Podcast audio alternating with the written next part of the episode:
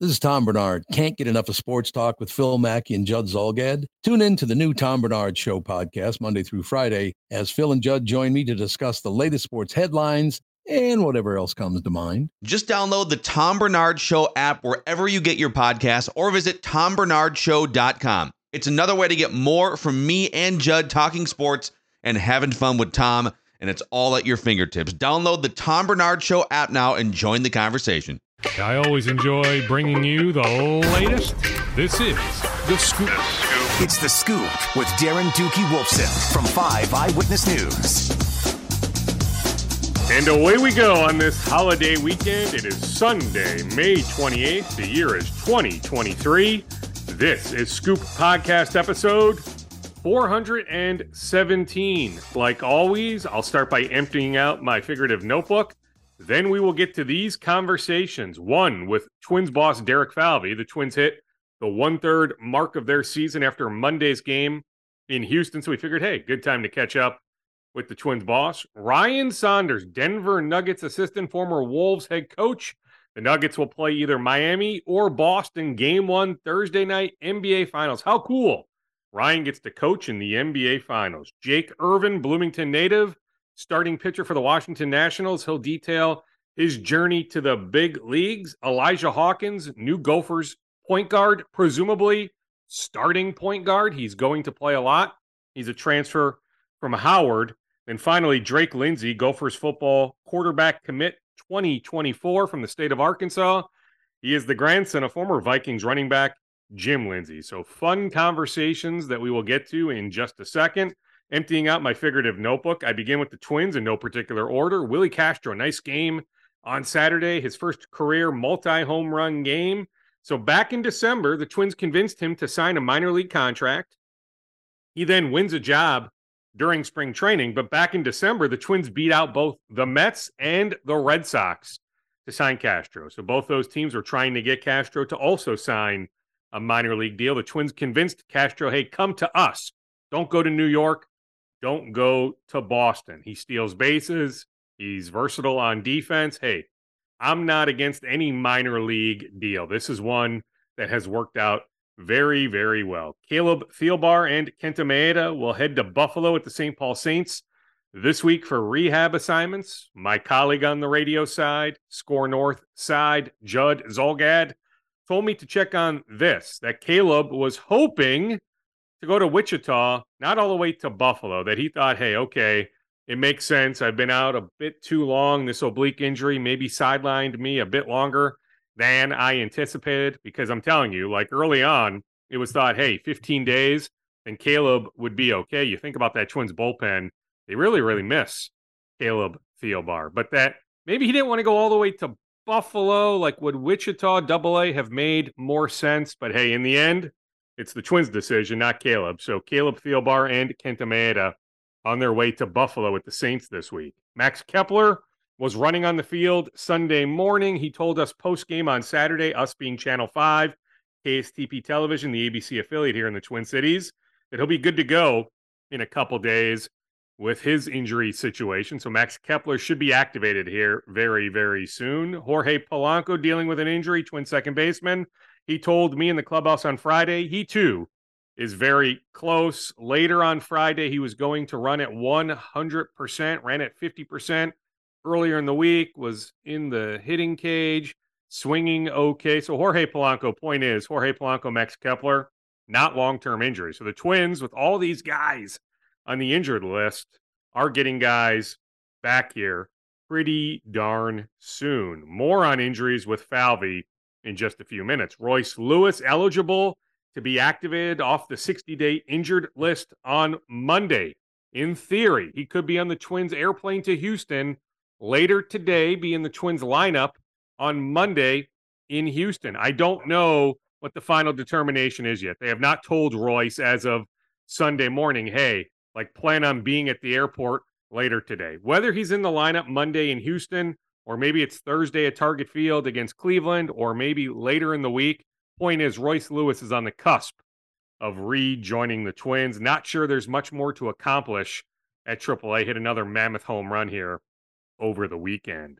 The Twins had four scouts at the SEC baseball tournament. You think about LSU having some guys that will go, heck, probably one, two in July's draft. You think about Wyatt Langford, the Florida outfielder, actually played some center field this weekend, showing some defensive versatility. I guess he played some center and fall ball, but mostly has played left field. He hit a home run on Saturday, exit velocity 117 miles per hour. Now, who knows if he gets all the way to pick five? Remember, this was the first time Major League Baseball did the draft lottery. So the Twins shot up. They were not supposed to pick as high as pick five, but they had a lot of luck on lottery night. They moved all the way up to pick five. Really good spot to be in with this July draft. The Twins are going to get one heck of a prospect. I just wonder if the two LSU guys are off the board. Is there any chance this Florida outfielder gets to pick five? There's two upper echelon high school players. In fact, the Twins scouting boss, Sean Johnson, was not in Alabama for the SEC baseball tournament this weekend. He was checking out some high school action, was watching the SEC games on television, but in person, he was checking out some of these high schoolers. So those high schoolers are in play at pick five. But I'll tell you what, Wyatt Langford is one heck of a prospect. Other years, he would be the first pick. And he may get all the way to pick five. Oh my God, if he gets to pick five, I hope the Twins run that card up to the podium. I checked on Aaron Hicks. I had some people ask me, hey, are the Twins interested at all in a reunion with Aaron Hicks? He is now an outright free agent released by the New York Yankees. As of Saturday afternoon, the Twins have not made any sort of inquiry. There is zero steam at this moment as I sit here and record this that the Twins have any interest in a reunion with Aaron Hicks. On to the Vikings.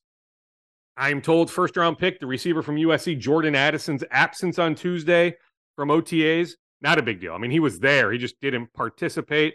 Wasn't told specifically what the injury setback is, but told, hey, nothing to worry about.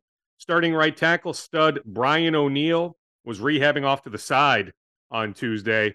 It is still trending in the right direction for him being ready to go when training camp opens in late July. Now, do I think he'll be full go like that first day, full pads, all that? No. I mean, it'll be a slow ramp up.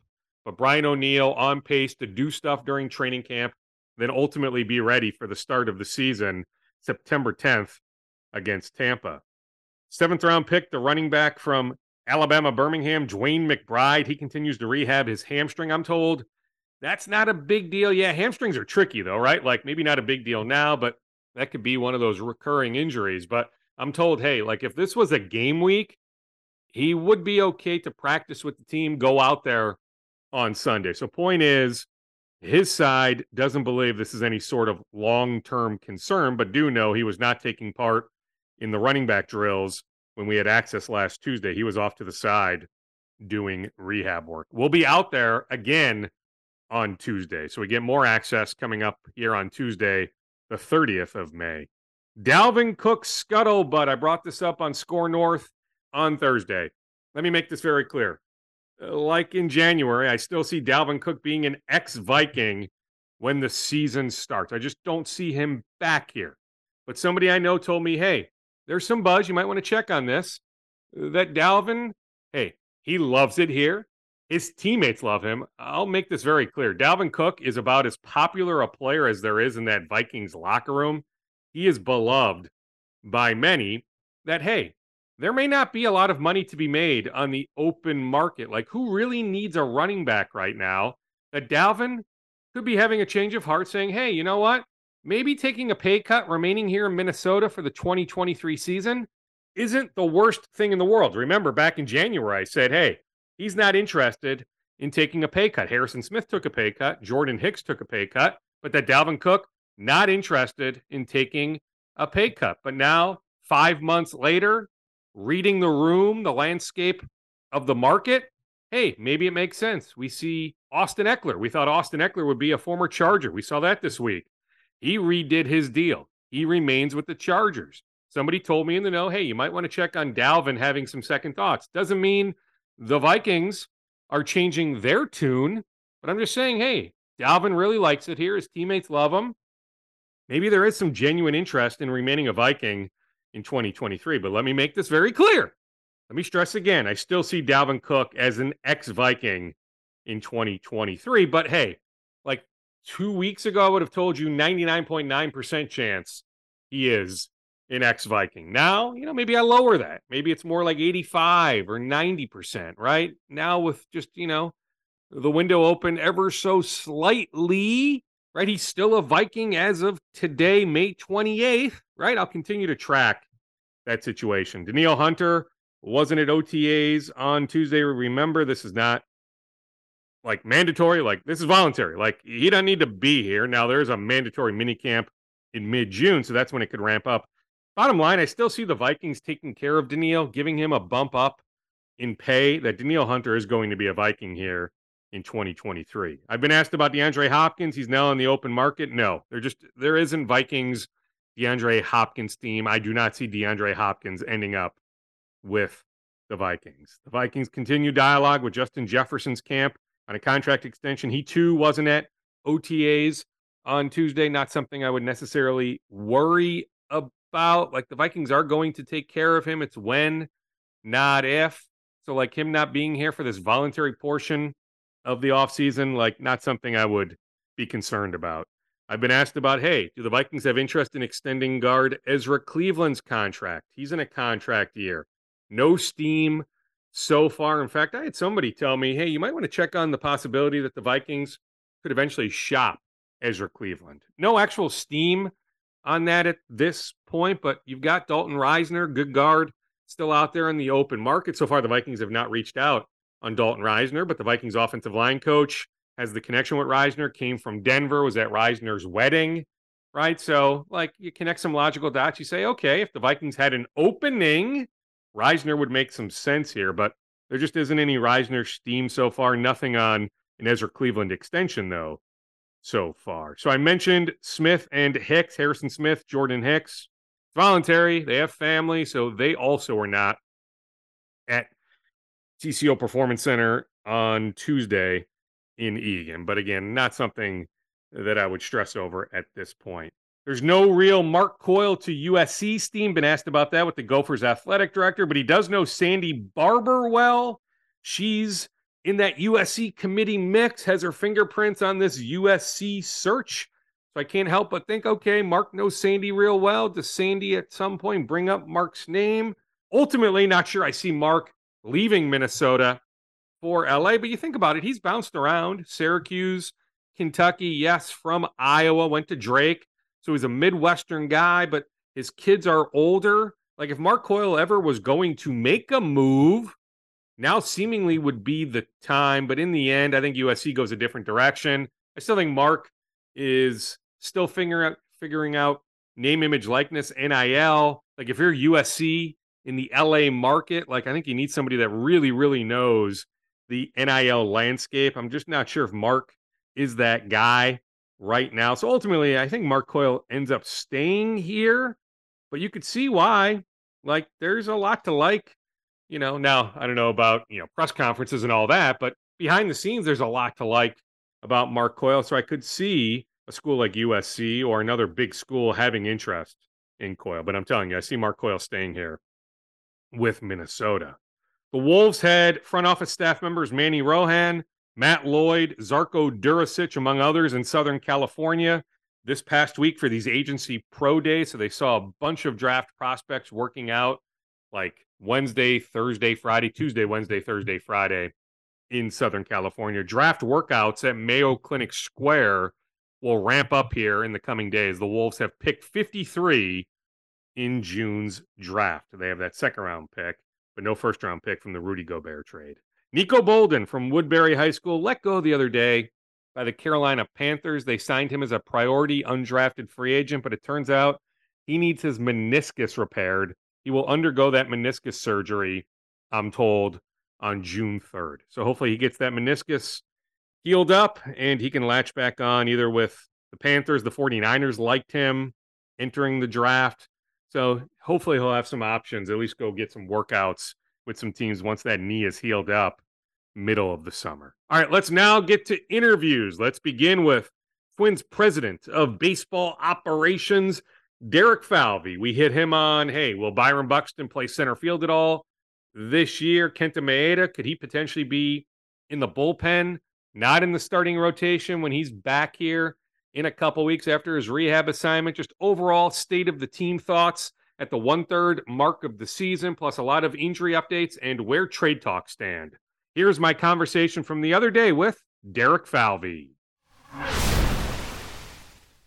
Derek, next week we hit the one third mark of the season. So, how about just the state of the team at the one third mark? Well, it's uh, I can't believe you're saying that. I, am just processing it as you said it. But you know, ultimately, you know, with where we are right now, we're, we're in a position in the division we want to be in, right? From a from a standing standpoint, hopefully we continue to build on that. We've had some really good outcomes on the mound. I, am so excited about what our starting pitching staff has done for us, uh, what the overall pitching group has done to keep us in a lot of games, even when our offense hasn't gone as well as we'd like it to. So, uh, hopefully, we'll get some guys healthier here in the next couple of days and, and get everyone back and see our full team on the field and keep pushing toward building on hopefully what is a lead for the AL Central. Not just five guys in that rotation. I mean, you got some really good depth.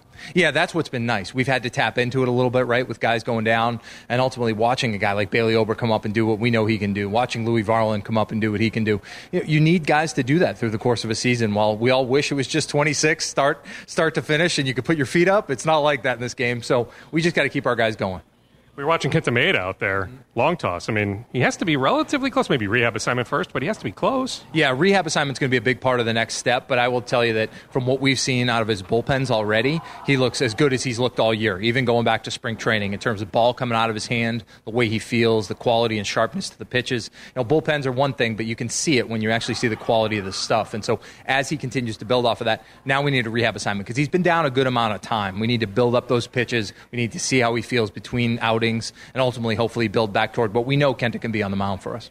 What is that exactly? Like, is it for sure starter, or like, could you use him in the bullpen? Well, I think our approach right now is he's a starter, and we're going to build him up that way. Uh, the reality is, you can always work backward on any pitcher you have from building up. You can't work the other way. Guys out to 15, 20 pitches, and then you ask him to throw 100 the next day. That doesn't work. So our view is let's build him all the way back up. Hopefully, we have difficult conversations to be had at the back end of that, where we think we have at least five good starters in the mix. But we want to be prepared. Obviously, injuries play a role through the course of the season. We're going to want to make sure that he's fully built out. The offense a bit of a roller coaster?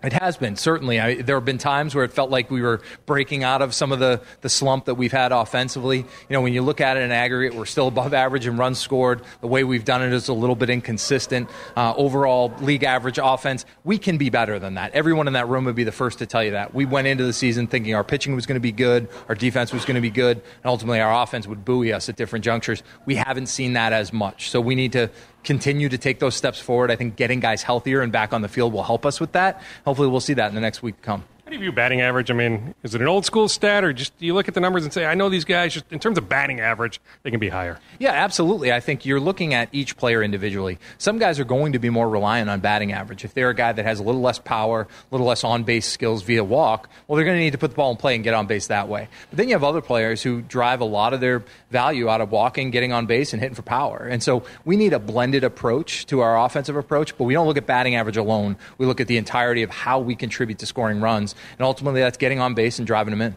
One of those guys, Joey Gallo, happy with everything you've seen when you made the move in December? Yeah, absolutely. Joey's been everything we could ask for and then some. We expected a bounce back. He had a tough last couple of years. You know, certainly last year going through a trade, having to go to different places. Uh, but we've already seen from him, you know, true a, a commitment to what he's been trying to achieve, which is get on base, hit for power, and the and the play at first base. You know, he's played really good first base. We know he can play the outfield too. He's just added to the versatility of the lineup brought up the word trade, so I'll just I'll throw it to you. Like, do you already plant seeds? Like, you're going to be buyers this summer. I'm positive you're going to be buying something, or some position or multiple positions. Are those talks already underway? Yeah, it's it's early for a lot of that stuff. I mean, as much as we'd like to uh, accelerate some of those conversations, there's a lot of teams still in the mix and still trying to figure out where they fit going into the end of July. So uh, while you said it's the one third mark of the season, it takes a lot more for teams to decide ultimately where they are. Hopefully, we are exactly where you said in that buyer position. That's our mentality. That's where we expect to be. So we're prepping with that in mind. But ultimately, a lot of that trade mark gets done at the closer to the end of July. Reliever, kind of an obvious position of need? Well, I think I look at our group and I, I, I, look across the board, and I think if guys perform the way they should, both in the starting group and the relief group, we're going to have a, a, really deep and talented group. Same on the offensive side. We're not really at that point. Things can change as we see every week. Every week, things change. Whether you have an injury or maybe underperformance or maybe another guy steps up for you. We'll see where that shakes out and ultimately get to the end of July. How do you evaluate the job Rocco's done? And I saw I don't know if you guys ever put it out there, but there was a report this week, maybe you saw it, that mm-hmm. you guys picked up some sort of option or he's now under contract through I think it's 2025, but maybe you can offer clarity on that. Yeah, we don't talk specifics about kind of lengths of deals or otherwise, but when he originally signed here, we obviously had a subsequent conversation during that time to, to go additional years out. And ultimately, Rocco, we feel, has done a great job for us. He's a partner across the board. He loves being in Minnesota. He loves the Minnesota Twins. He wants to do everything he can. He goes to bed, he wakes up thinking about how he can make the Minnesota Twins better. That's what we ask for in that room. Our players all talk about how they, they'll run through a wall for him, they'll do whatever he asks, and ultimately, that's the kind of lead you want in that chair, and I'm really happy we have him. Now we have the news based on his wife's Instagram that they're having twins, so just add it to the mix. I was going to say, when he told me that, I, I wasn't going to reveal that early. I was afraid I was by accident along the way. I did find out before the Instagram post uh, a little while back now, but when he told me it was twins, I, you know, the, the first you have that gasp, but then you say, man, this is, it was destiny for you to be here in Minnesota. Is it plantar? Is the pronunciation fasciitis? Fasciitis? I don't know how to pronounce it, but when I hear that, the plantar, whatever, with Correa, I'm like, oh no. Yeah, I, you know, I'm not sure I can pronounce it any better than you just did, so I'm not going to try. But ultimately, it's just something he needs to manage, and hopefully, you know, in some cases it, it, can get a little worse. Some cases it's better. We feel with where he's at right now, the way he's come in the last couple of days, it's tracking in a really good direction. So uh, I remain hopeful that he's going to be in a good place here in the next couple of days. Maybe an IL stint, though, just to get through the 10 days? Our, our, hope is to avoid that. And ultimately, with him walking in today and how he's feeling and tracking in the right direction, that's our expectation right now. Obviously, you need to assess these things day to day and see how our guy's tracking and progressing. But as it stands today, I'm hoping we avoid that. Byron Buxton, will we see him in center field at all this year? Yeah, you know, it's as we said all along, there's not some specific crystal ball or magic date where we, we are talking about that. Ultimately, we are responding to, to Byron with the player, how he's feeling, how it's working with the trainers, how he's progressing. The key for us is keeping Byron in the lineup and, and, uh, and part of this Minnesota Twins team. We've said that for the last few years. He's done that. He's been a part of this. Even just last week when he dealt with a little bit of soreness, had a lot of volume of running, was a little more aggressive on the bases, a little soreness for a day, peel it back a day, keep him going, and he was right back in the lineup. So ultimately, we'll take that day to day. I'm not ready to answer that question yet, but hopefully we continue to see him in the lineup, having a huge impact on our offense. What else stands out to you as you evaluate these first 50 games? You know, it's it's probably the consistency, as you said. You know, ultimately the consistency of our offense, making sure that we keep it going in that direction. I think that for me, even when we go through the tougher stretches, we've had some good stretches, we've had some tougher stretches along the way. How our guys show up every day, and I think that's a testament to the type of team that we have. You know, they're ready to go, they're ready to contribute. Every guy on the bench finds a way into. It seems like every game. I think Rocco's used the bench really well to find a way to mix and match at the right times and maybe get a guy in, steal a base when needed. And ultimately, I think we're in a good spot as a result of that. Yeah, we're seeing some more stolen bases even the last couple of weeks, right? I mean, the roster you have, you should probably steal some bases. Yeah, in some cases, right? So it's player to player. I think, you know, when you look at a team stolen base number, sometimes you can look down at a team and see a guy that's got 20 all by himself and the team stolen base number is really high. Well, that might not be a team thing, might be the individual player. And I think that's the way we look at it too. When you think about when Nick Gordon was healthy, you know, the ability to run when he was on base. I think what Willi Castro has been able to provide for us, Michael Taylor, Buck, when the right uh, time presents, we want those guys to run on occasion. Catchers, a little less so, right across baseball. That's just the way it is. So ultimately, we want to make sure we maximize each guy's ability to impact our game positively. Is there a timeline on Nick Gordon? Uh, no, at this point, it's going to be a while. You know, there's no other way to put it. Uh, that kind of fracture in that location, you, know, you want to make sure it fully heals. So at some point, we'll have a timeline along the way. I feel for Nick. Uh, it's been a really you know struggle for him um, ultimately, but it's going to be a little ways from now. Updates on some of the other injured guys. Royce Lewis, we were over there in St. Paul the other day. He looks great, but I guess more importantly, he told us he feels great. Have you been over to St. Paul? What's the dialogue like with Royce? Yeah, we've seen. I watch every video every night morning, so it's great. You know, we get so many angles. We can watch so much of them. So Royce is tracking really well. He's got a few more days on the rehab assignment. That's the way this works. We want him focused there. We're not talking to him about anything about here. We're just focusing on how we can get him as ready as possible. God, there's so many guys. Where do I even start? How about this one? This will surprise you. Austin Martin. What's the latest yeah. on Austin Martin? Yeah, Austin's tracking in a good direction. You know, he had that elbow injury in spring training. We were very careful about it just because of the uniqueness to it. He's tracking in a good direction, starting his swinging, moving into the next phase of his rehab process. So right now we feel really good about where he is. He's not ready to go back out there in full, but it's it's been positive to this point. Caleb Thielbar? Yeah, Caleb Thielbar is another one that, much like Kenta, is tracking toward that next rehab assignment phase. You know, he's a pretty tough kid. There's no other way to put it. When you have an oblique strain as a pitcher, sometimes that can track for a while, or you feel it right away and you can't throw another pitch. He probably was feeling a little something there and still pitching, and that's just the kind of guy he is. That's the way he goes. Once we finally got a look at it and he revealed he was dealing with symptoms, ultimately we realized he was going to need some time down. Hopefully, he's tracking here toward a rehab assignment soon. How incredible is his story? Like you just think about it. I mean, you can make a movie out of his story. I think someone should along the way. You know, he's except the problem is he's too humble. He's not going to talk about himself. You know, eh, this is a credit to a kid who obviously started off his pro career in one direction, ended up in independent ball, ended up outside of the game, probably thinking about what's next in life, and then committed himself off season training, programming, and now he's back pitching in the big leagues, and he's just doing it every time he gets the ball. He, it's another day that he appreciates being here, and I think that that rubs off on a lot of guys in that room.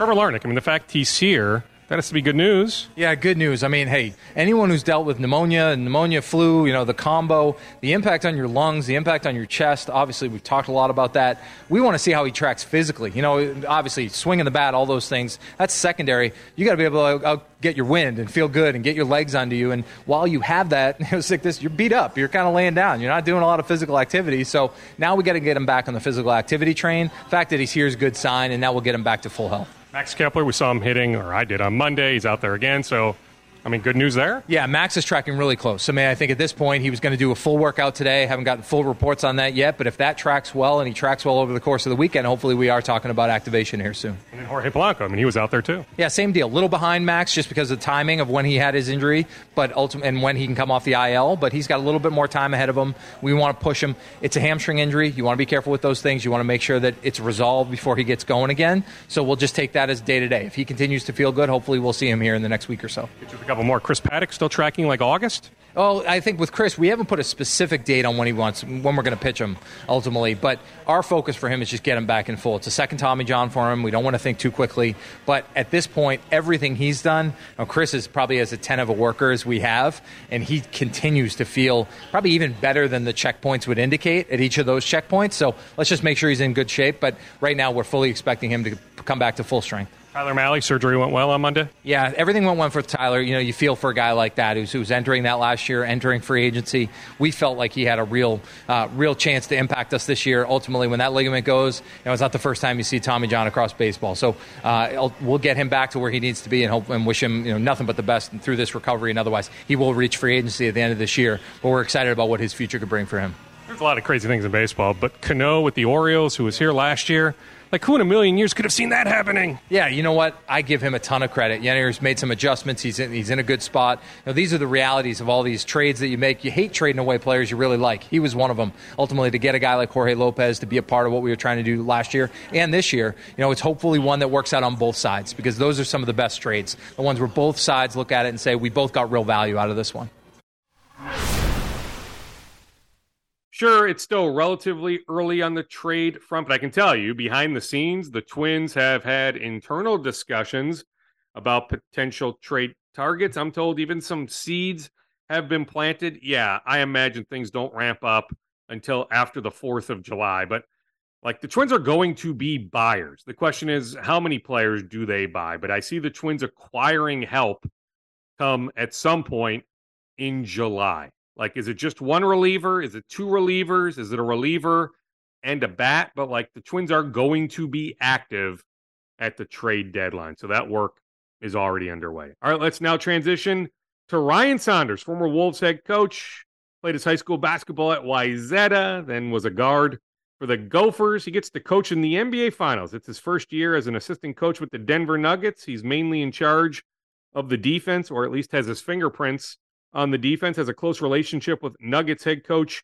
Mike Malone. The Nuggets will play either Miami or Boston, game one of the NBA Finals on Thursday night. I caught up with Ryan the other day. Ryan, always good to see you. Like life can change really fast. Like I think about give or take a few weeks or a couple months, but like this time yeah. last year, you're putting my older son Drugi is friends through a three on three workout to get them ready for Midwest three on three league. Now, fast forward a year, you're getting ready to coach in the NBA finals.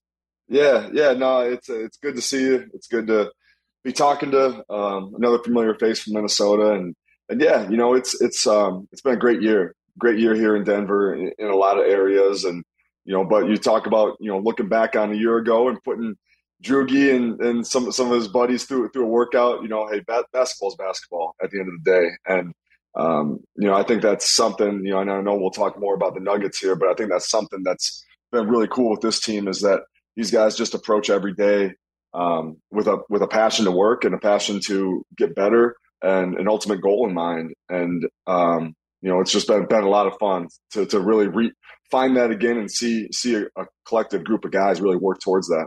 I mean, just how cool is this? That come next Thursday, game one. Like, can you visualize Thursday night, game one, NBA Finals? Just how cool that's going to be. Yeah, yes and no. I mean, I think I think it's one of those one of those situations that you know, other than Kentavious Caldwell Pope, none of us have been to that that situ- situation. Um, but you know, we've all we've been doing is is really just focusing on the task at hand, and whether that was the Timberwolves series, um, the Sun series, or the Lakers series, and then now awaiting our next opponent. Um, that's one of the great things about this, not just the organization, but but as a whole. But you know, these players, how they buy in, um, the coaching staff, everyone. Um, you know, we just focus on the work that needs to be done, and it's been really refreshing. When did you realize this group could do something special? Was it as early as you know day one of training camp? Yeah, Heck, was it before yeah. training camp? When did it click for you? Hey, this group can do something special. Yeah, I mean, pretty much when I saw Nikola Jokic and Jamal Murray touch a basketball for the first time. Yeah, I mean, and and then you can go down the list of the other guys who have been unbelievable contributors to contributors to this team. Um, but the things that Nikola does, uh, just incredible. I mean, just the way he affects the game, affects the game, um, not just with scoring, but you know how he gets his teammates involved, his unselfishness, um, but also just just his passion to win and his passion to work. Um, you know, I've, I've said a number of times, and whenever somebody asks me about Nikola, you, you can't help but you know do everything you can to try to um, be your best to try to win a championship because that guy does everything he can on a day to day basis. And you know, I know he, he might not get a lot a lot of coverage, but he's a guy that uh, he does his work in in you know silence, which I think you know a lot of us, you know, especially young younger, I guess younger age kids, you know, if they're watching, you know, it doesn't always have to be on YouTube. You don't always have to post a, a workout on Instagram. You can just be about the work if you're really trying to get better. And he's a great example of that. I mean, were you surprised when he didn't win the MVP? I mean, you and I went back and forth. Yeah. I mean, you know, and I get it. The voting yeah. is subjective, right? And hey, you know, Embiid deserves all sorts of credit, but yeah, you look at the total body of work, not just the final two and a half months. Like, yeah, Jokic, right? Uh, hey, I mean, he he's always uh, will always be my MVP. Uh, you know, just just after being around him and seeing you know the effect he has on winning and the impact. Um, but you know, I think he he said it you know best the other night, and that's that you know other guys are deserving as well, and you know just his humility. Um, you know, once again, that's a quality that I think everybody you know within an organization, you know, you you just can't help but you know become more humble because he's such a humble winner, and uh, you know he just has that effect on people. Did you see flashes of brilliance with the Nuggets even going back to so it was that play-in game, that de facto play-in game? Yeah. You would have been on the bench, right, as an assistant, yeah, right? I was there. Yep. And so you would have been working under Thibs, right? And so you guys beat Denver. You guys end up as the eight seed, that Jimmy Butler yep. team with the Wolves and all that. So like I'm just wondering, like, even if we go back yeah. five years, did you start to see shades of brilliance? Oh yeah. Yeah. You and we've talked about a lot actually as a Nuggets coaching staff here. Um, you know, just that game and and you you could tell they were onto something special. You could tell Nikola was a budding superstar. You could tell Jamal um, was on the cusp with something great. Obviously, he's worked through you know an unbelievable amount of injuries. Um, and then you know they had a number of other guys. You know, different group group now, but um, the way they were building, you know, with different pieces around around those guys, um, you could see they were going to do something special. And um, I'm just glad to be a part of it now. So take us through your specific duties. So what's keeping you busy now, the next few days? and heading into game one?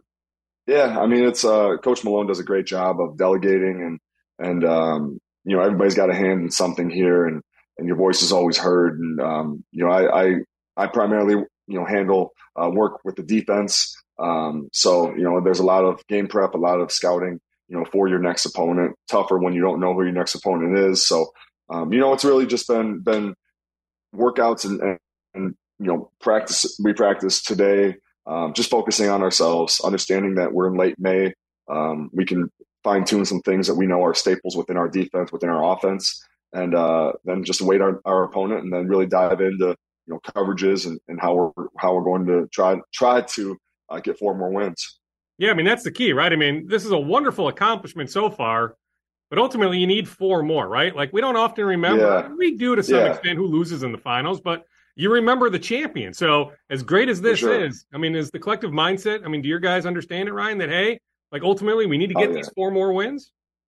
Oh, this is a, this group is so locked in, and it's been you know so much fun to be a part of that and just see these guys and their approach and how coachable they really are. Um, and throughout the whole playoffs, you know, nobody was saying, "Hey, we got to win," you know, one more when we were up three, you know, three zero against Minnesota. Nobody was saying, you know, we got to win one more when we were up 3-0 against the Lakers. Everybody was saying we got to win, you know, whatever, 13 more. We got to win, you know, 12 more. We got to. It's always been about you know the ultimate goal. So um, you know, I can't can't say enough positive things about this group. What's the synergy like with with Coach Malone? I mean, and that relationship Yeah. goes back right when when your dad brought him in, so he gets fired by who was it, Sacramento, and Yeah, yeah. you know, and, and your dad reached out and said, "Hey, come to Minnesota for a little bit." Is that when the relationship began? Yeah, we, we had known each other a little bit on, on kind of, I guess, the assistant circuit, you know, just saying hello and stuff. But then he and I got to spend, you know, some time together. Um, you know, I think as he as he was able to spend some time with David Adelman, who was on that staff too, because he was around us for, you know, a good chunk of time. And, um, you know, we just got to know each other, uh, you know, became friends. But also, you know, I think we we developed, you know, a positive dialogue when it came to basketball. And, you know, I'm sure David did as well during that time. And, um, then you know, fast forward how many years later, and things kind of just work out, and so it's been uh, it's been great. I mean, he's there's a reason you know he's one of the best coaches in the NBA, and uh, his his tireless work ethic and just you know his his connection to to his players um, is incredible, and it's been a lot of fun you know sharing these experiences with you know Coach Malone as well as David Adelman, and uh, you know we, where we all kind of grew up in it and saw our dads have you know some level of success. Um, you know, for us to be sharing this together, we we were talking about down the plane actually coming back from LA the other night, which was which was a cool moment. You could even take it a step up, right, to the front office with with Calvin Booth. Like I think about the moves Yeah, he made, your front office made. I mean, you mentioned Kentavious Caldwell Pope, but you think about Bruce Brown, Christian Braun. Like with all due respect to Tim, and you know Tim well, and hey, you know Tim's got his detractors here because of the Gobert trade, but he's got fans too. I mean, he made a lot of good moves, right? The Conley oh yeah, trade yeah. worked Tim, out. Kyle Anderson, one of the greatest free agent signings in Wolves history. sure. Connelly knows what the heck he's doing. But like Yes. Calvin made these really good moves. I don't know if you guys are here without those Calvin Booth moves. Well, I think both both those guys have, have done you know great jobs and have acquired you know unbelievable pieces um, for us, and now and then you know in Minnesota, Tim has already acquired you know really really good pieces. Um, you know as as they're they continue to build and, and, and work towards you know the, the ultimate goal. Um, but you know we, we love what we have here in Denver, and it's just been a joy to be around these guys. How proud would your dad be right now? Oh yeah, yeah. No, he'd be proud. He'd, he'd be saying, you know, hey, uh, it's great, but go get four more, then we can talk. Um, so you know, he's and then my mom talked about it the other night. You know, it's it's a a, a spot that he never got to. So um, you know, in terms of being in the NBA Finals, so she said, you know, for me to be proud of that as well. And uh, you know, I, I think that you know there's something that sometimes can get lost lost in, I guess, the the shuffle of everything is that you know my dad he he was never somebody who who pushed me to to you know be in this role or doing that or you know i he he has always said hey you know do things for yourself and so he he would say you know you don't need to do it to make me proud you know do it to make yourself proud and so you know uh, i'll always continue to try to work for him but i'm also you know proud of you know what this group has been able to do you know collectively I mean, you reach it and you're not even 40. I mean, think about just all the years you have coaching ahead, Ryan. Yeah, yeah, no, it's it's uh that, that's the hope. That's always the hope is you uh you continue to coach and and the goal going into each season to, is to have short summers because if you have short summers that means that you played into June. Um and I'm I feel really fortunate that you know I have that opportunity this year and um you know just to be a small part of that with this team um is uh it- it's been great because it's it's really just a great group of guys that unbelievably coachable um, the way they sacrifice for each other, um, players, you know, coaches, training staff. I mean, it's just it's been a lot, a lot, a lot of fun, and uh, you know, you you just hope you can continue that continue that run, and um, you know, and then as you move forward uh, down the line, you know, if if it's somewhere else, you know, you hope you can bring that same type of mentality and aspect um, of what you're kind of learning in this moment too, um, to wherever else you know God puts you. How much do you yearn to be a head coach again, right? And and just being on the biggest stage possible. I mean, that can only help your yeah. profile. I'm I'm very content with. I, have never been somebody you know that has said, "Hey, I need to get to this point at this age, or I need to get here, I need to get there." And I never said, you know, I'm, hey, I, I need to be the head coach of the Timberwolves. For for me, it's all and and you know if and people can always say what they want. Um, for me, it's always just been about you know what comes tomorrow and how you can do you know your best work um, within whatever role you're in right now. So I'm I'm very content with the role I'm in. Um, love working with coach. Love working with this group. And um, you know, down the line, like anything, if if something happens for me, great. Um, but if something does not happen for me, um, I'll continue to work the way I, I know how to work, and that's just attack each day um, from early in the morning. And you know, just because I got young kids now, now I, I, get up. It's not getting right to work. Now I, I spend time with them, but uh, get up early in the morning, work, and then you know go to bed, making sure that you can put your name on that day. And that's always been my mindset. And that's not going to change, no matter what my role ever is.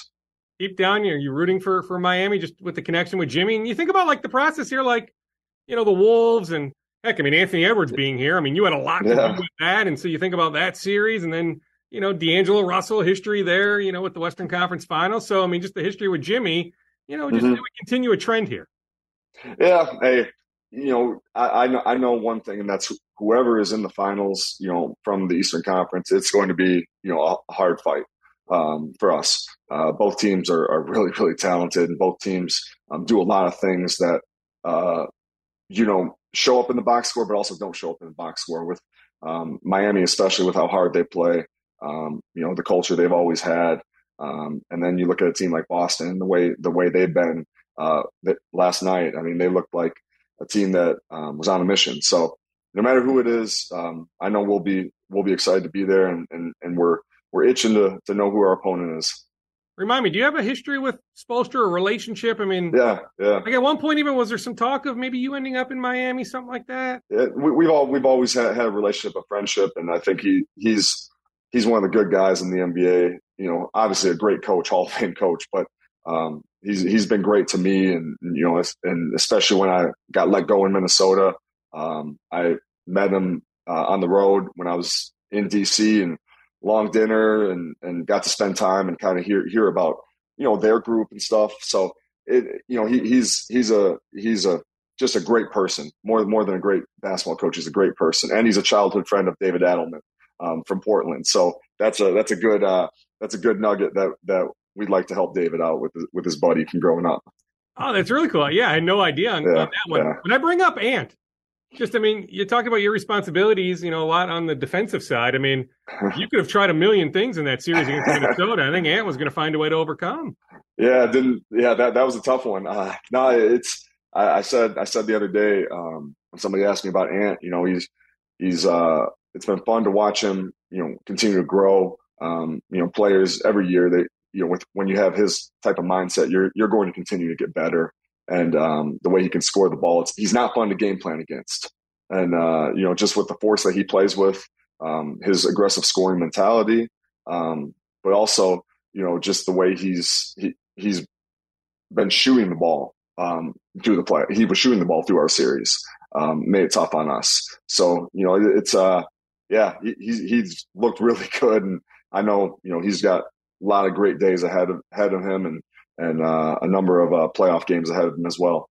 I mean, that was a heck of a series. I mean, the optics suggest, and it's sort of forgotten because it was so many weeks ago. The first round, yeah. it was four to one, right? But yeah. like all five games, right, or at least yeah. four, like really yeah. good games. Yeah, no, it, it, was it was a great series, and uh, yeah, I mean, you, you, saw the talent that's on that roster. You know, in Minnesota, um, you know, you look at guys. You know, they have you know countless number guys. I, I you know, I want to say what to the to the point of it where it's you know four or five guys who have been all stars now, four guys. Um, you know, they, they they have a lot of talent on that team, and uh, they showed that. And um, but you know, so it was good. It was a good first round matchup for us to um, be tested in, in a sense and and continue to work towards what our ultimate goal is. So you, the family, you've acclimated well there to Denver. Does Denver feel like home? Yeah, uh, Minnesota is always going to feel like home um, for us. So you know we're we're always we're always going going to have you know a soft spot for there, and and uh, but Denver, Denver is definitely a, a, great place to you know have a, a I guess feel like it's a second home. Um, people have been great. Uh, kids love it here. Um, my wife loves it here, and and to me, in the end, that's the most important thing is the fact that um, those three uh, they're you know loving it here in Denver, and um, yeah, we we have no complaints, and we're excited at some point to be able to spend some time back in Minnesota. You know, during our short summer, um, but you know, in the end, we we we we do love it here. So, uh, but Minnesota will always be home. I mean, that's the thing, though. I mean, win or lose, it is a short summer, right? Because you know, next thing you know, I mean, I don't know how involved you are with you know the pre-draft process and mm-hmm. watching some prospects work out, and you know whether it's free agency, whatever, yeah. and then you're probably in Vegas, right, for for summer yeah. league, and like, there's not much of a summer, is there? No, no. Uh, the NBA has turned into a year year long uh, production, and um, you know, which there, there's a lot of things that that you know we're involved with, um, and it's fun. It's it's why we you know we hey, we choose this profession. It's why we do it. We we enjoy being in the gym. We enjoy being around people. Um, we enjoy trying to evaluate, and we enjoy um, the misery of trying to game plan uh, for players like Anthony Edwards, um, for you know whoever it is we see in the finals, the Western we saw in the Western Conference Finals. You know, we we love that as coaches, and um, so I'm I'm I'm good with it being a year long thing. I hit you with a couple more. So give yeah. me a little bit on Jamal Murray. And do you remember like the pre draft process? Was that 15 or 16? But remember Calipari yeah. was like, hey, he wants to go play with KAT, Minnesota. You need mm-hmm. to take Jamal. And ultimately you guys go Kris Dunn, not Jamal Murray. Yeah. Like remind me of like that time and just the evolution of Jamal the last few years. Yeah, I mean, I think that anybody who who takes a look at Jamal and, and what he's kind of had to experience um, you know, you, you couldn't help but root for him. And he's his approach. Uh, you know, we see how talented he is as a scorer.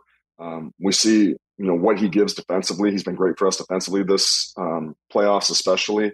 Uh, but then also his leadership too, and his ability to make tough tough baskets during clutch moments uh, is something that you know we've really really relied on.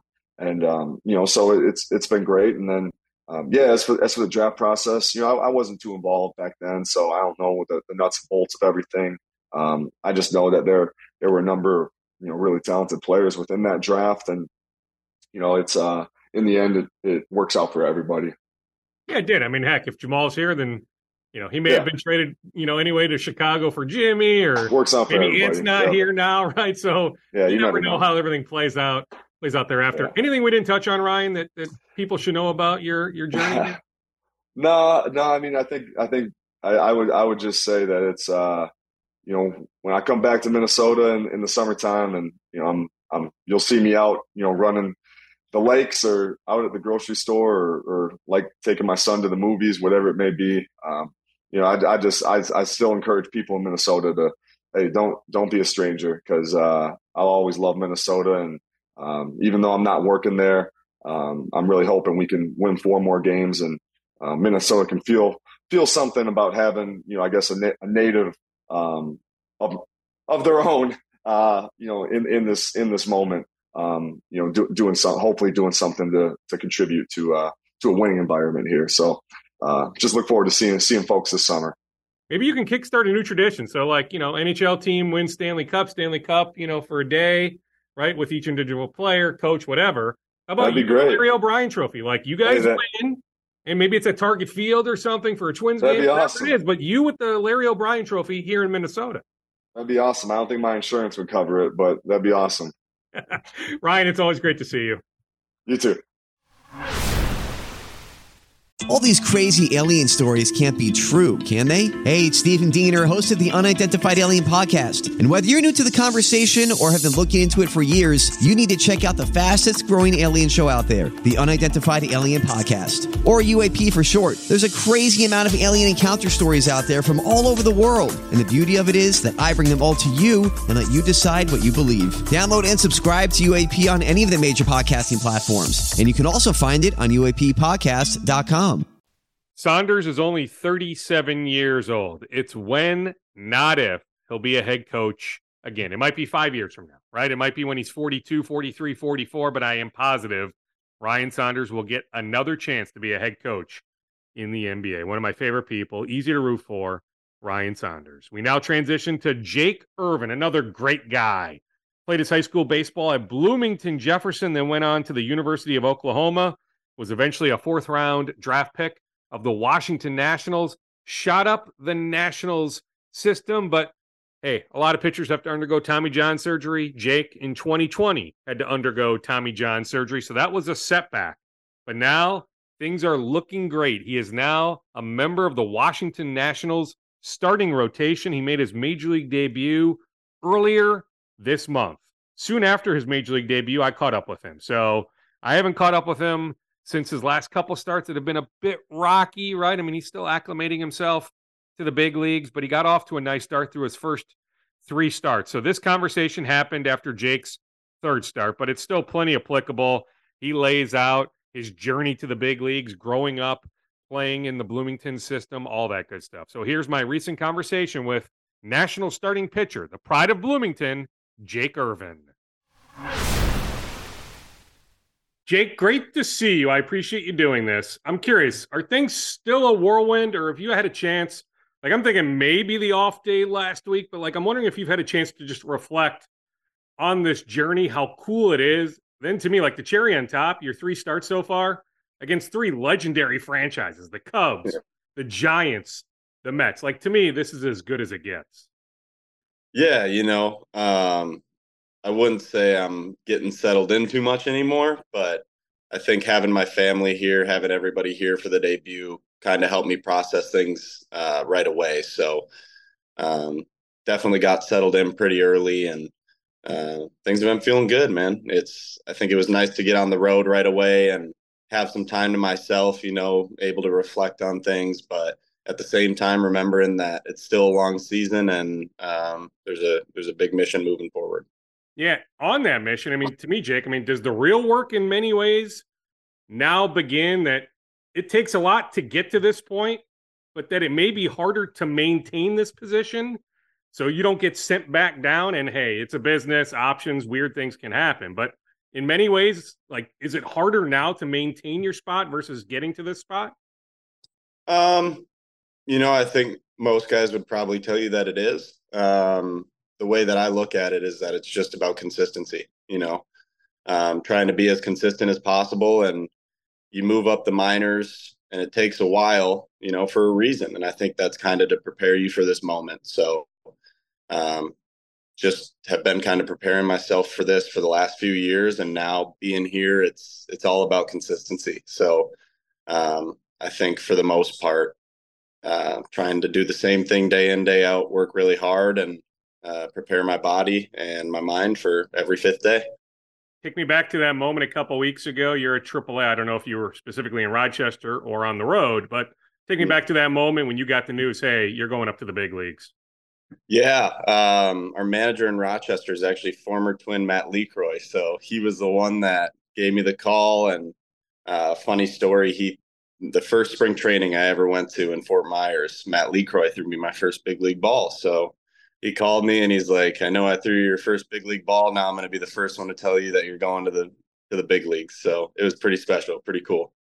Did you have a welcome to the big leagues moment? Like, was it soon after walking into the clubhouse? Heck, was it on the first really nice flight, that flight out to San Francisco? Heck, maybe some other moment. Like, what was your welcome to the big leagues moment? Um, I think that when I had finished my debut, walking off the field, I kind of looked up and saw my family up there. And for me, that was kind of the welcome to the big leagues moment, you know, getting a round of applause from them and the rest of the crowd. That was, that was pretty awesome. Has your dad always been that passionate? I hear, did he coach you growing up? Like there was some video on, on the Nationals TV feed. Like he's, he's doing the arm motion on the strikeout. Like he yeah. was really into it. Yeah, he he's always been that passionate. He's definitely very animated and um, he was fired up. It was pretty cool. So the first batter you faced was a Nico Hoerner. Yep. And you hit him. I did. Just nerves, or I mean, that was crazy. No, I wasn't nervous at all. Um, that was kind of the funny thing about it was there was no nerves going into it. Like I said, you prepare yourself for that moment, and game plan was to run a two seamer up and in, and got it a little bit in there. So uh, you know, things like that happen. Just kind of got to laugh it off and get to the next pitch. So you faced a bunch of big leaguers right during spring training. Did that in many ways prepare you for these starts that you knew, okay, doesn't matter if it's Dansby Swanson or Eric Hosmer or Nico Hoerner or heck, Pete Alonso, Francisco Lindor, right? You K'd those guys in your most recent start. Like just facing, you know, some big leaguers in the spring, how much did that prepare you for this moment? Definitely. Um, you know, I think just kind of being a part of the big league locker room, uh, getting to know our guys, getting acclimated with those guys. Uh, you get to see how they go about their work, and you learn a lot from the way that they go about their business and uh, how they handle the day to day. So I think just learning a lot through that process was uh, kind of a big step forward for me, and uh, just learning that hey, everybody ties their shoes the same way, and uh, we're going to go out there, put our best foot forward, and just compete. Remind me when you underwent Tommy John surgery. When was that? Uh, the end of 2020, October. Okay, so let's go back to October 2020. You're laying in that hospital bed. I said, "Hey, Jake, less than three years later, you'll be pitching in the big leagues." What would you have told me? Man, um, probably took a lot of hard work to get there. You know, um, I think that that whole rehab process just kind of put everything into perspective. Um, really teaches you to appreciate the day to day and kind of everything that you do on a daily basis, you know, being where your feet are, making the most of that day and not looking too far ahead. So, um, you know, I'd have told you I was very grateful. That's for sure.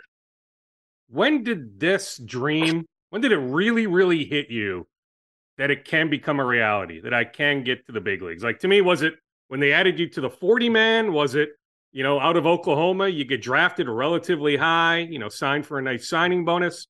But hey, there's still a lot of work to do. So, like, when did it hit you? Okay, like my dream is to be in the big leagues. That dream can indeed become a reality. Right. Um, you know, I've always had high hopes and high expectations, but um, I think the biggest time that it really set in was going to the alternate site in 2020, um, pitching there. I got to throw at Nats Park once, and you know, um, I think that was kind of the start of it. You know, this is real. This could happen. And then getting added to the 40 man this offseason, you know, it's just kind of a big vote of confidence from the team, you know, that they see me as a part of what they're doing here. So uh, that definitely helps a lot.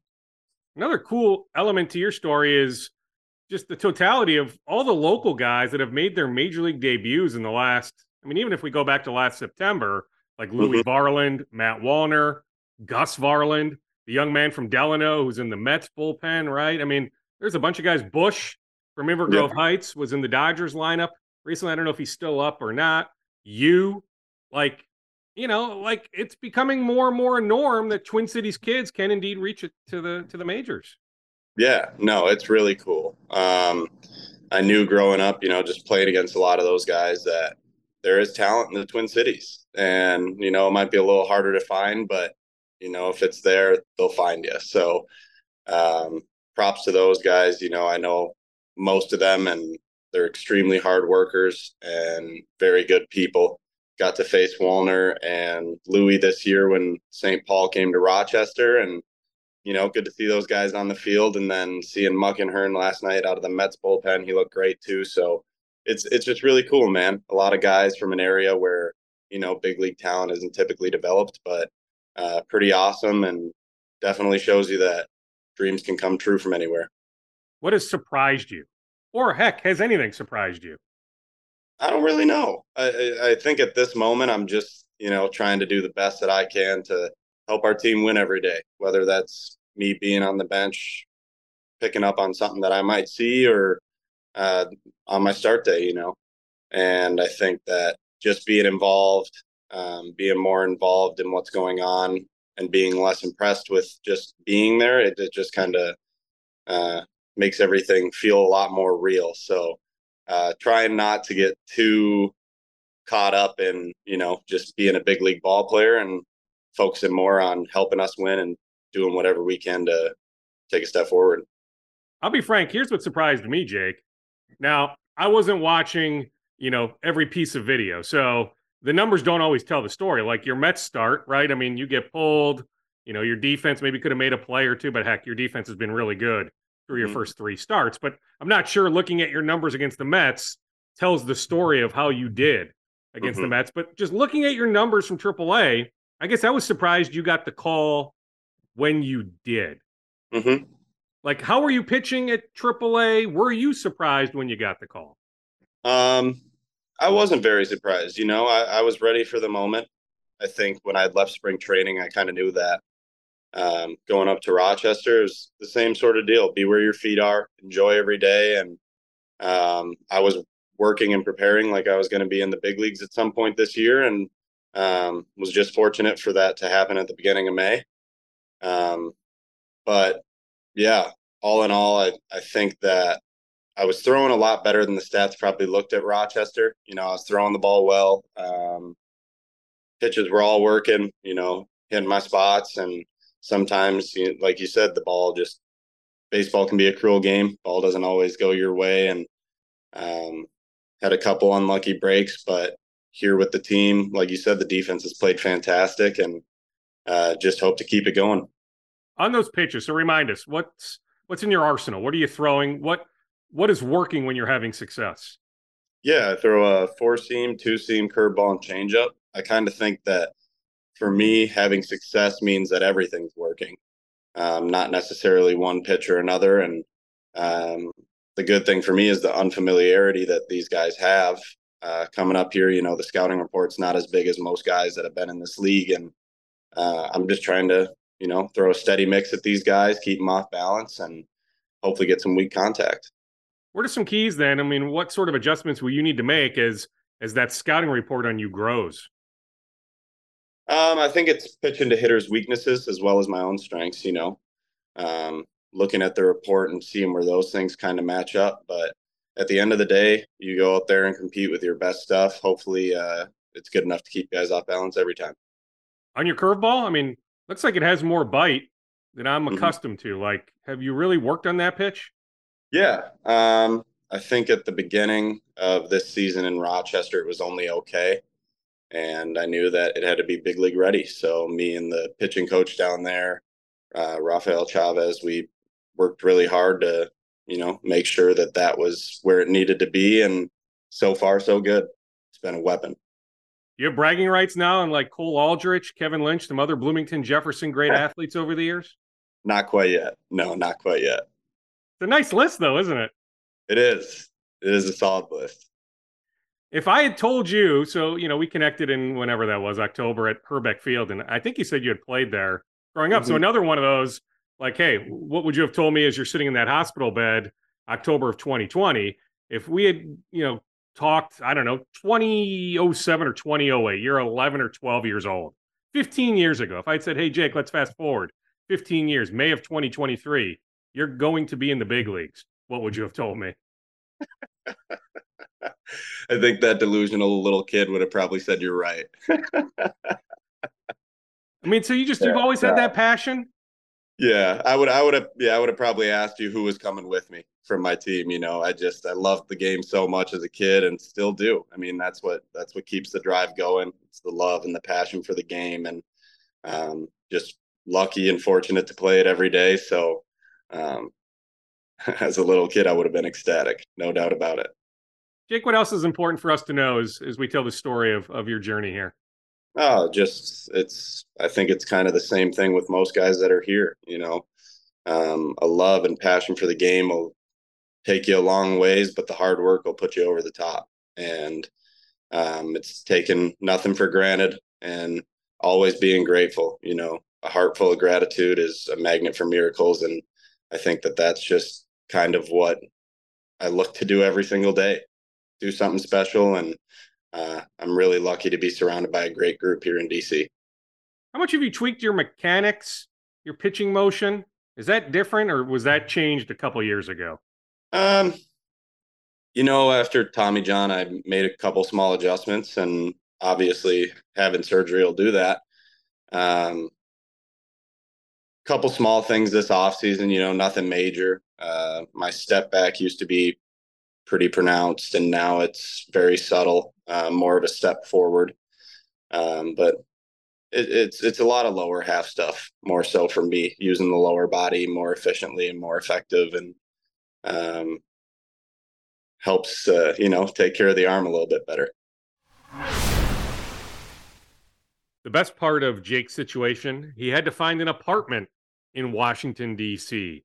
His time in the hotel expired.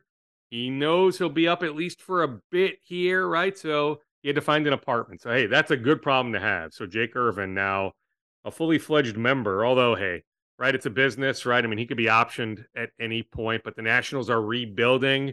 To me, it would be a good opportunity the rest of the summer to let Jake grow, to let him figure out what it means to be a big leaguer. So I am rooting for Jake Irvin to remain on the Nationals 26 man roster throughout the season. But hey, we know how fickle it can be, how much it can change, snap of the fingers. But hey, Jake, just keep doing your thing, buddy. You're one of my favorite people. I've known Jake since he was in high school, featured him for a TV story back in high school. We've stayed in touch the last nine or 10 years. So I really, really enjoy Jake. All right, let's now get to Elijah Hawkins, new Gophers point guard, presumably starting point guard. I think their new backcourt will be Elijah Hawkins and the Pepperdine transfer, Mike Mitchell Jr. I caught up with Elijah recently. He's a transfer from Howard University. Elijah, congratulations. I appreciate the time. Take us through why the University of Minnesota. Why do you want to be a Golden Gopher? Uh, I just feel like it was the uh, Coach Ben had the best decision. I mean, the best place for me. I feel like he had the uh, he was most genuine with me, and uh, I feel like he really want to see me do good and for the program of the Gophers to do good. And I feel like in order for that to happen, uh, we both need each other, and I feel like uh, it's going to be great. And I have a lot of pieces around me to uh, play at the best of my potential and make the Gophers a, a March Madness team.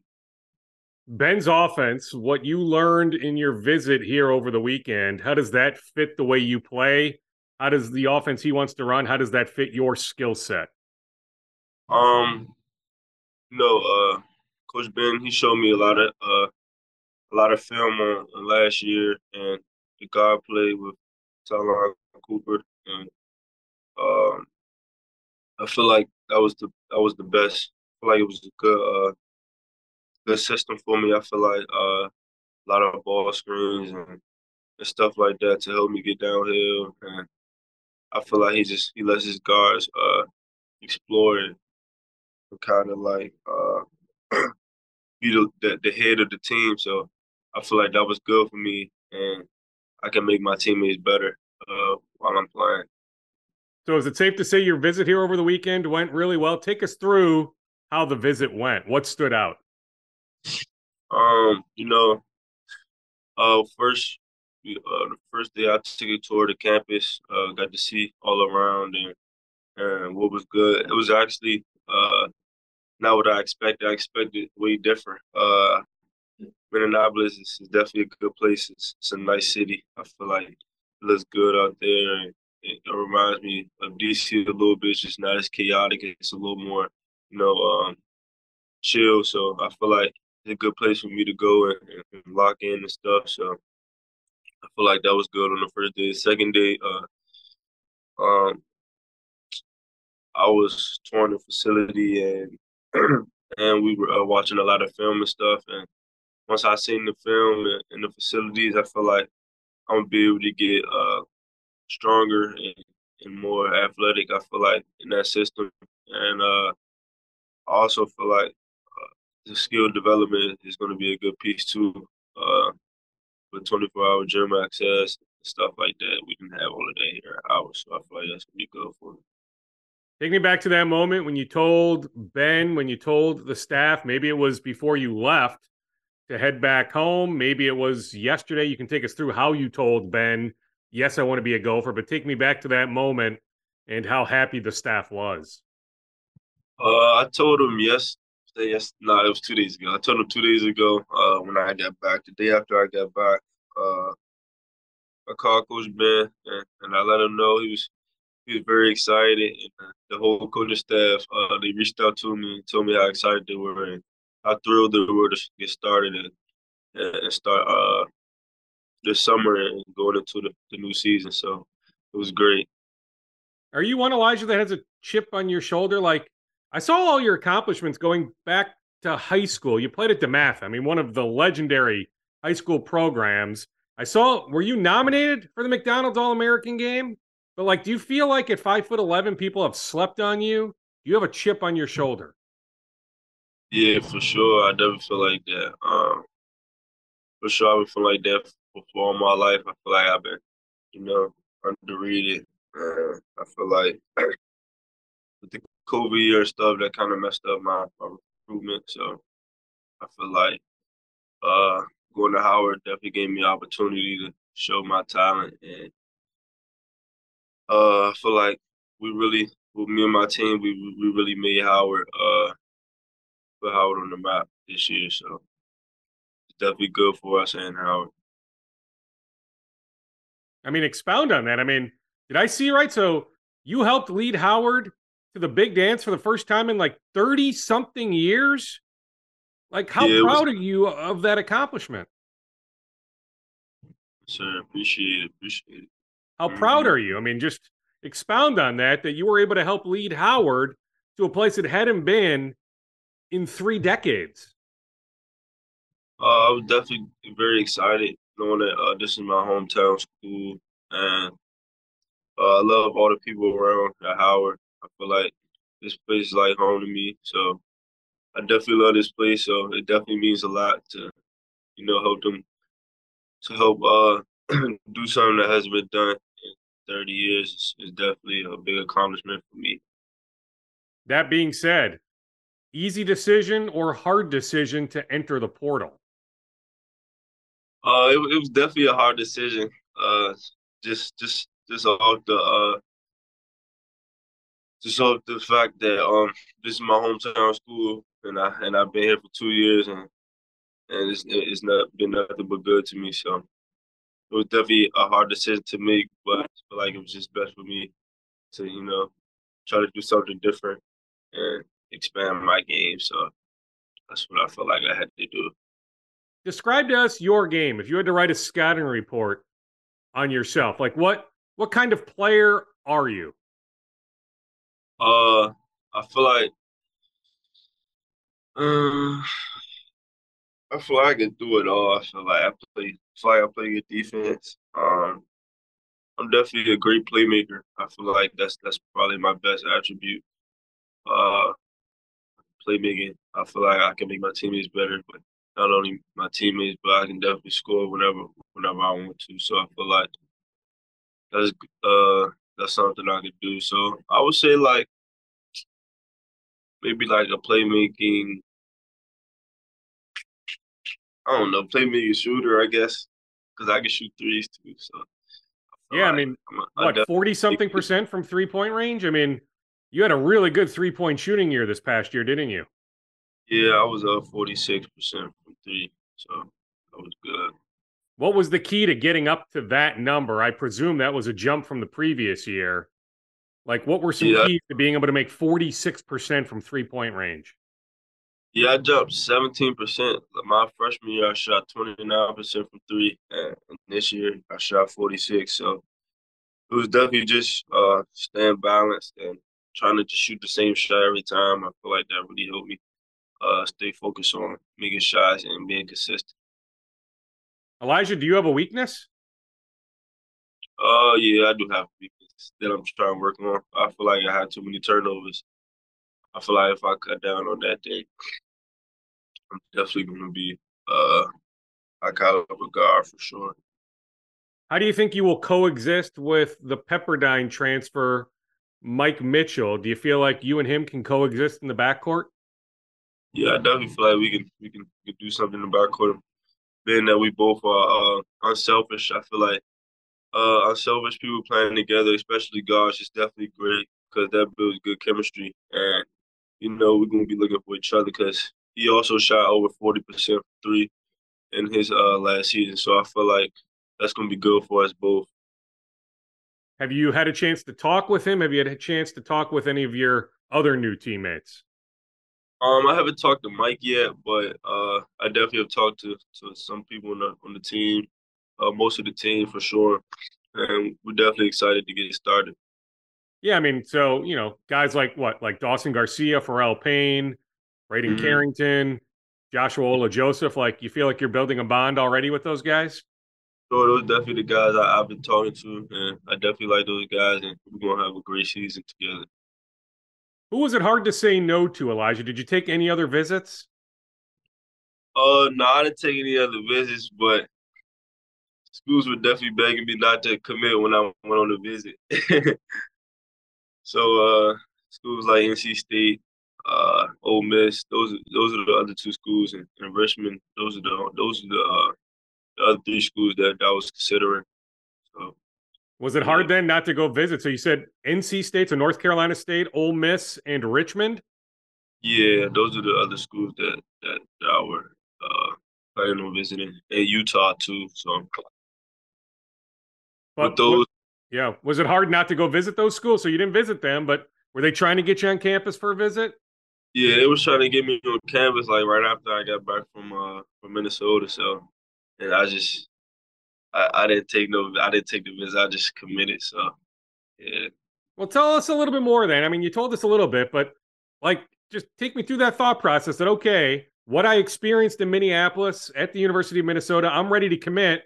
I don't need to go visit Utah, North Carolina State, Richmond, Ole Miss. I know I want to be a gopher. Take us through that thought process. I feel like um you know Minnesota was it was was the great was the most uh the greatest place for me. I feel like uh it's like it's like very low low key um and I've never been I never been away from college. I mean I've never been away from home from college, so I feel like if I wanted to go somewhere, it was, I wanted to be the right setting, you know, uh, with the right coaches. I feel like Coach Ben, he definitely uh, he wants to give me the opportunity to, you know, help help his program grow. Also, I feel like at Howard, before I was here, we only won we were they won three games. I felt I was like they were like three and twenty, three and twenty four, something something crazy like that. But uh, before before I came here, we only they only won three games, and, and when I came, we we uh won sixteen, and then we just won twenty three games. So I feel like that could be a big hope to to help Minnesota uh, win some more games, and I feel like that's what I want to be a part of. Something that I can help help help help program help the program grow and, and be the start of something. So I feel like that was good for me, and I feel like they have all the tools to help me get there with, with the strength and conditioning and, and and the skill development and uh the nutrition and all that type of stuff is, is definitely great for me. So once I seen all of that, and I love the players on the team, so we built a group. We have a good relationship. I feel like we bonded well while I was on the trip. So I just felt like that was the best place for me. So you definitely view yourself as a starter. I mean, looking at your numbers, I mean, I think you're coming here, you're going to start, but in your mind, like you're a starter and a finisher, so you're going to be playing crunch time at the end of games. For sure, that's definitely that's definitely my my role that I see myself playing. So when will you arrive? What will the next handful of weeks look like for you? Um, I go to campus on uh, June third, so I have about you know a couple weeks, couple weeks left uh of, of being here. We'll be working out and stuff. Um, and I'm really just you know preparing for for uh for Minnesota to get there and get started on working out with the team and stuff. So I'm just working out right now at home. What else is important to know about you, Elijah? As we tell your story, I'll leave you with this. What what else should we know about you? My story is just I went to DeMatha uh, in high school. Uh, played JV two years. I mean, for one year, and then I played varsity for the rest. We won the championship. I definitely won a championship on, on every level. I, I think, yeah, I won a championship in middle school for DeMatha. We won the championship. I won a championship at Howard, so I'm definitely a winner. Very nice. Elijah, wishing you all the best, and we'll see you here in Minneapolis, heck, in just a handful of weeks. Yes, sir. Appreciate you. Okay, Elijah, thank you so much. I have a good one. You too. So, what could the Gophers starting lineup be come November? Is it Hawkins, Mitchell Jr., Ola Joseph, Garcia, Payne? Like Garcia and Payne at the four and five. We've got Mitchell and Hawkins at the one and two. Who is the starting three? Could it be Isaiah Ihnen coming back from multiple years of injuries? Is it Ola Joseph? it'll be interesting. But Ben Johnson will have some options. All right, we wrap up Scoop Podcast episode 417 with my recent conversation with Gophers football commit from the class of 2024. He's from the state of Arkansas. His name is Drake Lindsey. His grandpa is former Vikings running back Jim Lindsey. Here is my conversation with Drake. Drake, I appreciate the time. Congratulations on your commitment here to the University of Minnesota. Take us through. I mean, you had options. Why yeah. be a Golden Gopher? Uh, so really, I, I FaceTime Coach Fleck about a week before I took my visit, and I love Coach Harbaugh and all the coaches, but Coach Fleck really made a difference for me. Just how relatable and personable he is, and how much he really cares about his players means a lot to me. And then so when I got up here on my visit, I've already been to Minneapolis, so I love it down there. And then I went on the campus, really liked the area. The facilities are really, really nice. And then Coach Harbaugh and Coach Fleck just really sealed the deal. Just talking to them in person for two days straight just really made it the deal. Just how how great coaches they are and how great people they are.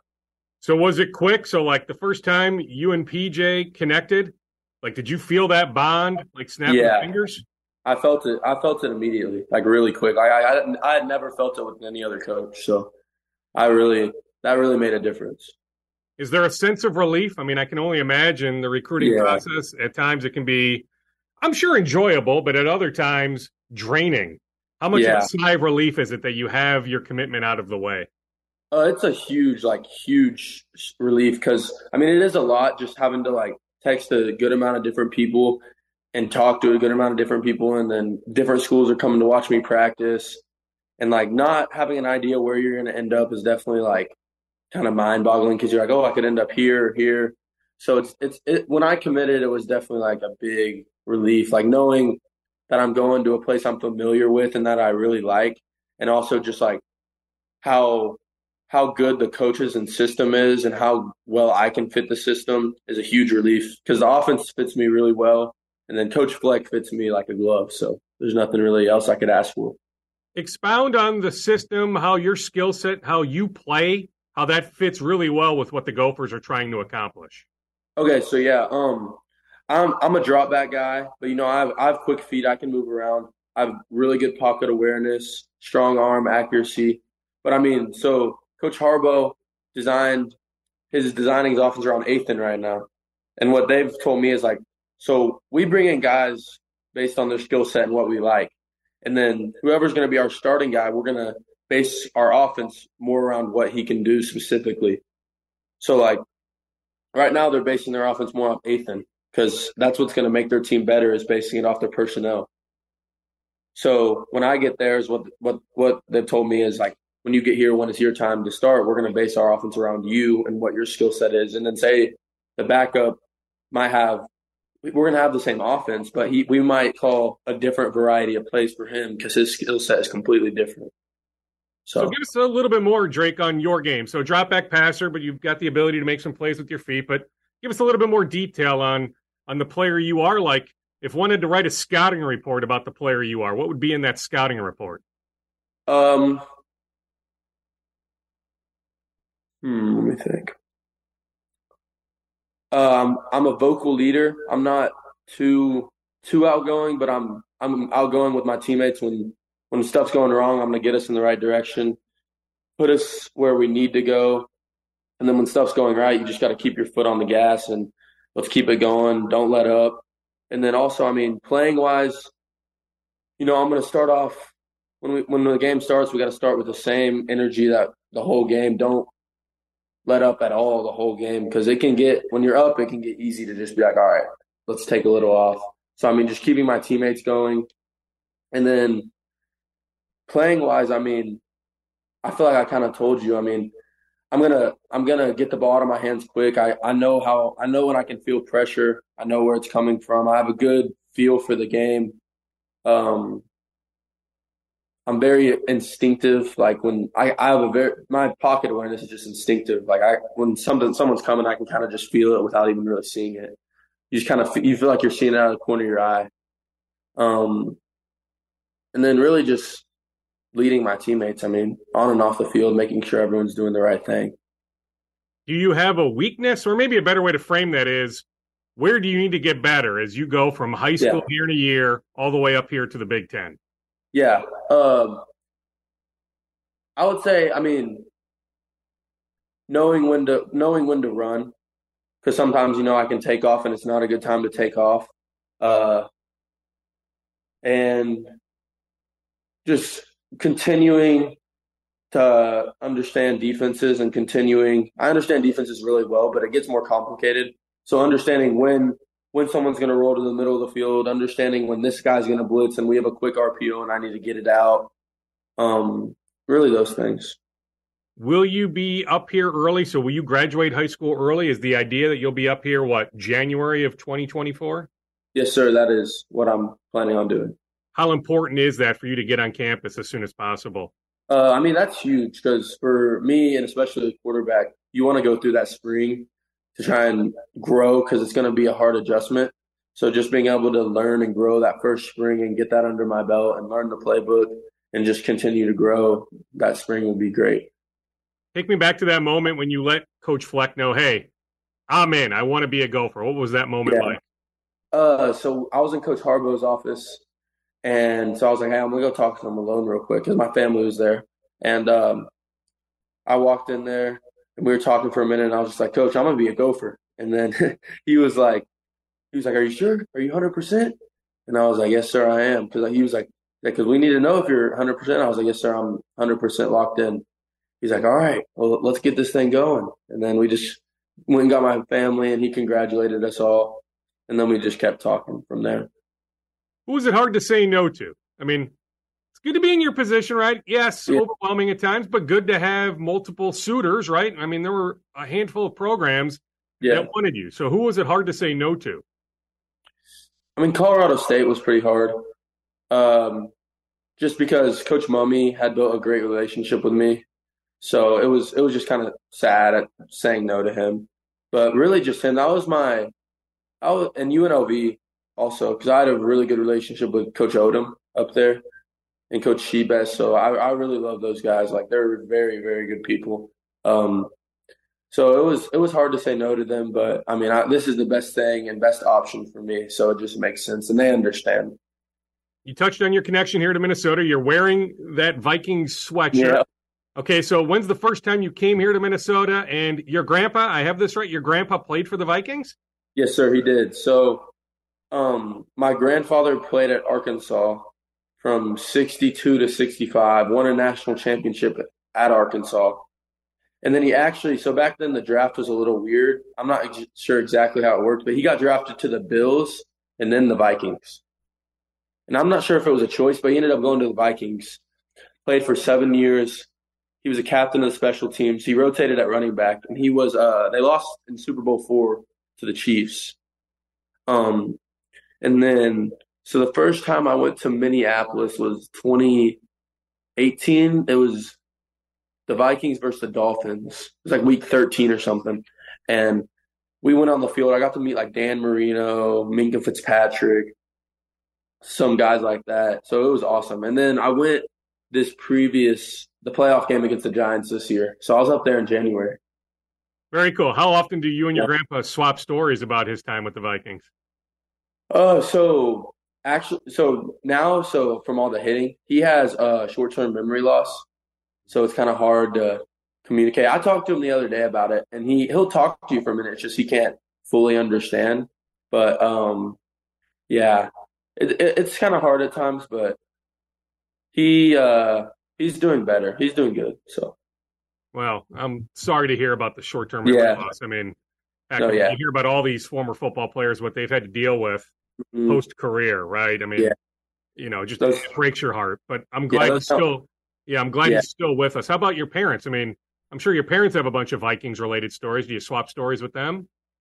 Yeah, so my dad was really little. My dad was three three years old and then he retired when he was like five.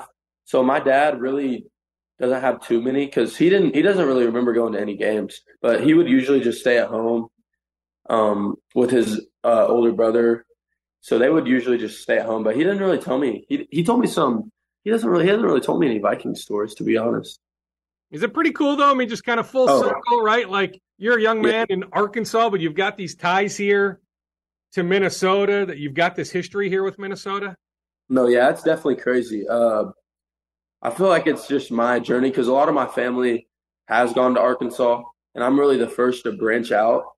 So it is definitely. I feel like I'm on my own path and journey. So it definitely is like a blessing. I just feel like something's brewing up there. So we'll we'll just have to see.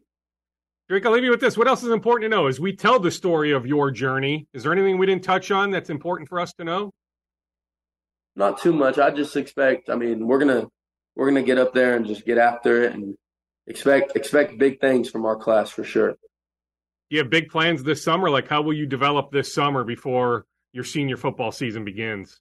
Yeah, um, I'm doing the Elite Eleven camp this weekend in Pennsylvania, so I'm going up there for that. Hopefully, I make the finals. So we'll see. But uh, really, just practicing with my high school team. I mean, continuing to work with all my receivers to build the best connection we can get, um, and continue to grow. Because you know, spring ball can be a little hard because you're still trying to learn. The offense is still trying to learn things. The defense already knows exactly what they're doing. So we're still trying to grow and learn, and we're still adding plays. So I'd say, really, just this summer, just going out with my guys as much as I can and getting better and better, and stack stack days on top of days. What are your measurables? So, how tall? How much weight? Um, six four and a half, about two twenty five. Are you still growing? Like, are the growth plates still open, or are you done at six four and a half? I haven't got met. I haven't got checked on my growth plates in a while, but I've been around the same height for a while now, like six or eight months. So I mean, I wouldn't be surprised if I got another half inch, but I'm pretty much done. But even at six four and a half, I mean, that to me, Yeah. that screams ideal height for a quarterback. Oh yeah, yeah, for sure. Yeah, I'm definitely a great height for the position. Perfect. Drake, thank you so much. This was fun. Yes, I appreciate getting to know you and all the best, and, and we'll certainly stay in touch. Yes, sir, for sure. I appreciate you. That's a nice young man. Enjoyed getting to know Drake. He'll be on campus here, heck, right when the calendar flips to 2024. All right, we are done here on Scoop Podcast episode 417. Enjoy the rest of this extended weekend, this holiday weekend. Stay safe, stay sane.